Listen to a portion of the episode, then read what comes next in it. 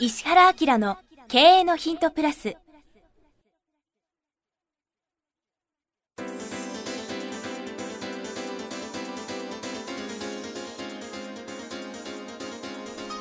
ポッドキャスト石原明の経営のヒントプラスは勝てるビジネスモデルや売れる仕組みの作り方。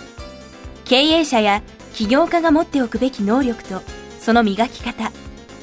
リーダーの育成や強い組織の作り方などについて経営コンサルタントの石原明がリスナーの皆様からのご質問に直接お答えする形でお伝えしていく番組です。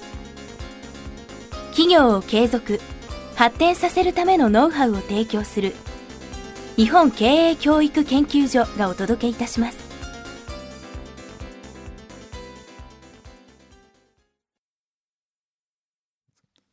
こんにちは石山浩二です。石原明の経営のヒントプラス今日は第485回です。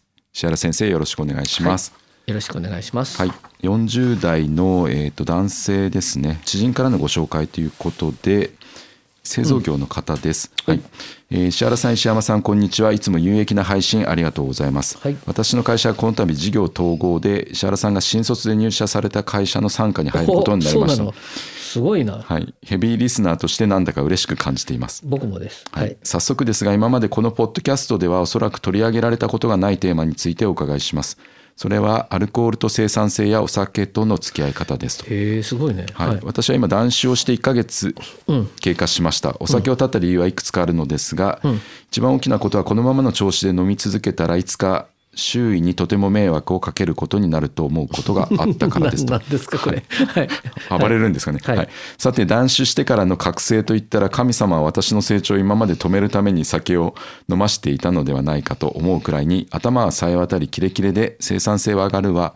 今まで酒を飲んでいた時間が他のことに使えるわですごいものがありますと、仕事で講師やファシリテーターをすることが多いのですが簡単にフロー状態に入り目の前がクリアに見えてまるで石原明になってしまったかのような感覚ですすごいなわ笑いと。うんはい。で同時に今までは月に数回だったジム通いも週、えー3日から4日になりマリオがスターを取った無敵状態と言ってもいいかもしれません40代の人の子。はいはい。今までは月に休館日が1日あるかないかのような酒浸りの生活だったので、そんなの今まで飲みすぎていただけだろうと突っ込まれそうですが飲み会に参加してもお酒を飲まずに楽しめるようになりましたしこのまま酒を飲まない人生を本気で選択しようと思っています、自分が次のステージに上がるために必要だったのはこれだったんだと確信していますと。サイドビジネスとしてやっている FX トレードも成績が安定しデメリットは一つもありませんとえー、かっこ FX をやる時のメンタルについてはいつか石山さんにも聞いてみたいと思っています。どうぞ。はい。世の中には飲酒欲求をコントロールできる人とできない人がいるようで私はどうやら後者のようなので、このような選択をしましたがコントロールできる人は断酒なんて考えなくても良いと思います、こんな経験をしましたので石原さんや石山さんはお酒とどう付き合っているのか生産性に影響しないようどんな工夫をしているのか聞いてみたくなりました。よろしくお願いしますと、で追伸自分が覚醒したのは石原さんの経営のヒントプラスプレミアムやを聞き続けですね、書籍を読み続けたことがベースにもあることも付け加えておきますということ。で先生のファンですね。ヘビーリスナー。ありがとうございます。覚醒したと。へえ、はい。どっかポッドキャストの公開収録ぐらいで酒を断ったなんとかですみたいな。そうですね。来てくれるとすぐ分かる。ね。もしかしたらもう来てるかもしれないですよね。ちょっと。そうだね。はいどうなの？これ。先生はお酒俺ねて弱いね。一応口はつけてますよねいつも。一応飲んでるけど、はい。ビールだったはらい。一杯ちょっとぐらいで大丈夫だし、はい。ワインもまあ最近ワインははい。ご飯と一緒に飲む時ははい。さすが食中酒っていうだけあって、はい。美味しい料理とワインは美味しいねとか思うんだけど、はい。めちゃめちゃ飲むことないし、うん。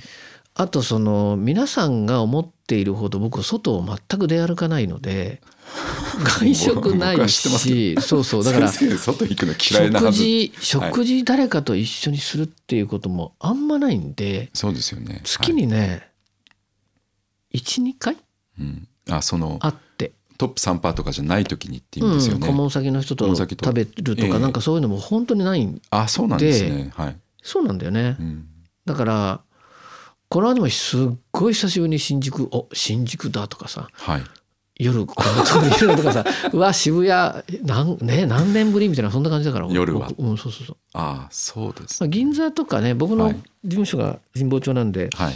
どっちかというと東京駅丸の内ええ。銀座っぽいところは好きだけどなーって感じだよね、うんだからお酒ははい、うーん僕だけじゃなくてねはい、僕の周りでビジネスすごいできる人たちってほとんど飲まなくなってる傾向が強いね。あそうですか、うん。えーまあ僕と仲良しである種ビジネスパートナーになってるもう超有名な会社の御曹司もはい。おもう相当前から辞めてるもんね。え。ーでその人なんかはもう財界系で常にこうお酒が出てくるからはい。もうあのなんていうの肝臓が弱いとかって嘘ついてるよね。ああなるほど。もう進めらんないように。はいはい。っていうぐらいの、うん、感じかな。ーだからコミュニケーションのツールとしてのお酒のレベルだったらいいけどうん。今時あんまりベロベロに飲む人っていうのいないんじゃないかな。いないですよね。うん。いないですよねっていうの見方もあれですけど。そう。あとそのなんだろう銀座で外交しないといけないっていう世代がはい。どうなんだろうね。僕も全くそういうの無縁の人なんでまあ、昔僕お世話した、まあ、コンサルした会社の社長がはい。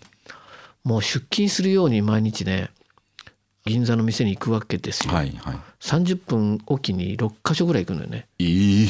でお金を配りまくってるっていう社長がいて、あーなるほもう全ての路地裏も知ってて、はい。道行く人道行く人が「なんとか社長」って全員声かけるっていう人がいて俺その人ね今のはい。独立する前の前の教育の仕事やってる時に、はい。あのまあセミナーの講師やっててその、まあ、コンサルやってたんでね。はい。その人に連れ回されて銀座屋になっちゃったっていうのもあるかもしれないけど もうなんつうかなすごいねっていう感じであれ病気だろうね。病気まあ。でもまるで出勤するようにお金を置いてくんだよね。まあそれだけ資産があったってことですよねでも。すごい人だったよ。僕今までに見た天才の何人かの一人だけどね。ああなるほど。うん。でもなんだろ これ全然あれですね。工夫も何もないですうもんね。飲ますごないあの、はい。若い大学生の女の子と付き合って、はい。あのヨーロッパに行って600万使ってくるとかさ普通だったあしそれがさお父さんに見つかってはい。自分と同じぐらいのお父さんにはい「俺だからいいんだ」と。ね、もっと若いやつだったら結婚しろとか言うじゃないかと、はい。俺は言わないからとかなんか時伏せたとか、そういう武勇伝があったりとかしたけどさ、はい。でもまあ確かにその今ってお酒飲んではい。どんちゃん騒ぎするってあんまなくな,、ないいですよね。ないよな。なんか新しい世代がいくつかわかんないですけど会社の人と飲みに行くの嫌いですもんね若い人って。うーんそうね。飲みたくて飲みに行く、どうなんだろうね。ちょっと世代が変わったかもしれないね。うん。な気はしますね。ででも彼からしてみるとさはい。多分その仕事柄そういうそのなんて飲み会みたいなのもいろいろありはい。飲むことが好きになりお酒が大好きだったから、はい。多分そこに行ったんだろうね。えところがそのなんだろうポッドキャストとか聞いてえはい。知的好奇心の方が立っちゃったもんだけどああはい。そうそうあのねどういうのかな人が面白いと思うものっていくつかあるじゃん？はい。さ。はい。でそれ娯楽とかさはい。趣味とかいろんなものがあるはい。わけですよね。でところがその娯楽とかさいろんなものがさはい。その人の知的好奇心が増していくとかうん。その人のレベルが上がることに対してはい。どんどんつまんなくなっていくはずなんだよね。ああなるほど。はい。つまんなくなってくるでしょ？わかります。だからはい巷見て流行ってるもの見て意味わかんないみたいな、うんそういうようなところにどんどん行く、そうですよね、うんうんうんはい、本質のところしか気にならないですもんねそうそうそうだから、はい、なんだろうかな世の中を惑わすうん。娯楽みたいなものがはい。どんどんどんどん排除されていくんだよね。はい。で排除されて排除されてはい。強烈な知的好奇心？うん。強烈になんだろうかね、物事分かるっていうことの喜びしちゃったら、全て色あせるよねと思います。この世の中のものね。はい。まあもちろんだからっつってその美味しいものは食べた方がいいと思うし、食事どうでもいいっていうのはこれはまた違うのではい。あれだけど、い衣食住もね、はい。だけどなんだろうかねその他の娯楽って必要なんか？なんかでもお金持ちの人も究極行くとうんすごいシンプルになってきますあのよね、アートとかさ、はい。芸術は違うよな、ええ。それ以外の娯楽っうん。ていうの、はい。まあなんだろうかなまあつまんないうん。よね。いやいやこういうこと言うとすっごい危ないことで言いそうで怖いけど あのいや誰と付き合うかとかさ、はい。まあ、それは男女問わず、ええ。そういうこともはい。相当色あせるでしょ？僕も喋っていいのかどうか分かんないけどどどうなの？これ。っとうなずくしか、だからうん、いやそのほらほらうーんと人間って24時間っていう時間に生きてるじゃん？はい。一応1日24時間だから何かしながら24時間を過ごさなければいけないっていうさ、はい。すごいそのなんつうのはい。逆説的に言うとさ、はい。24時間をはい。もう楽しみと興奮で生きてる人もいるわけじゃん。はい。逆に言うと24時間を暇持て余しちゃってどうしていいか分かんないっていうのは早く一日過ぎてくんねえかなっていう人がまたこうたくさんいらっしゃるわけだよね。でこう三角形があって一番下を満たすためにはうん。時間の使い方これどうですか？ってその次の時間はこういうどうですか？と。はい。その次こうですか？と。ほらこんな楽しみありますよって言ってこれが産業化していくわけじゃんね。はい。でこの産業にみんなが捕まってってうん。それぞれがはい。楽しみを享受するってことははまあいいと思うんだよ。はい。いいと思うんだよ。はい。でもさその中でさ自分のレベルがどんどんどんどん上がっていった時に、はい。どんどんそのある種色あせていくっていうか、はい言って当たり前だと思うんだよね。でそれがあるところを超えちゃったら瞬間はいまあなんだろう自己成長なのかな、なんだろうね。なんかありますよね自己成長自己実現自己超越みたいなな。でそれがそのはい水準を超え始めちゃうと、はいまあ一般的な娯楽で楽しめるってことはなくなるんじゃないはいと思うけどな。はいうん、激しく同意です、でこの方なんかはそういうところに生き始めたたって感じですよね。もっと先ありますからね。楽しみにしてくださいね。この先が超面白いですよね。ねえ。はい。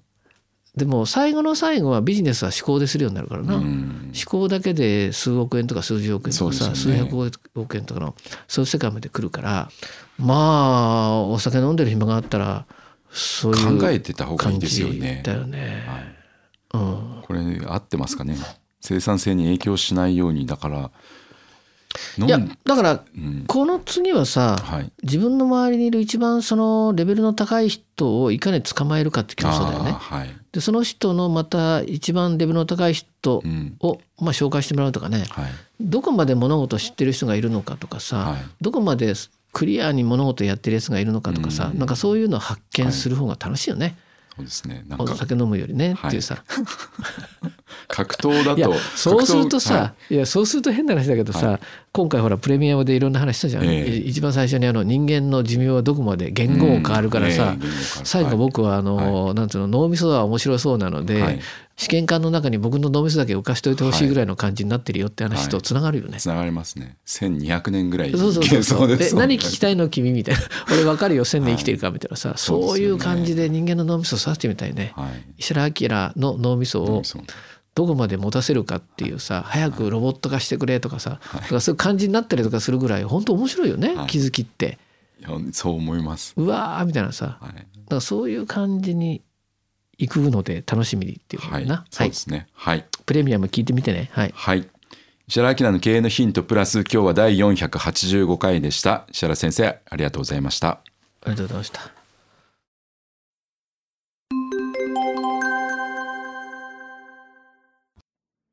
番組よりお知らせがございます。当番組は第1回より無料で公開しておりますが、番組回数の増加により、ポッドキャストの登録数の上限に達したため、iTunes やポッドキャストアプリで、すべての回をお聞きいただくことができなくなっております。ウェブサイトでは、第1回からすべての回をお聞きいただけますので、ウェブサイト、石原明 .com のポッドキャストのバナーからアクセスしていただき、経営のヒントプラスをお楽しみください。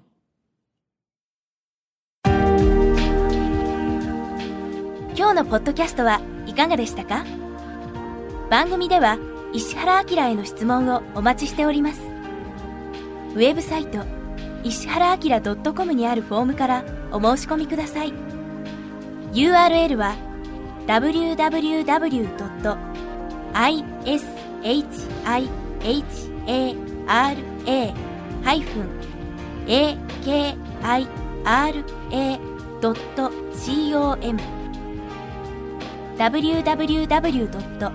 石原 -akira.com です。それではまたお耳にかかりましょう。ごきげんよう。さようなら。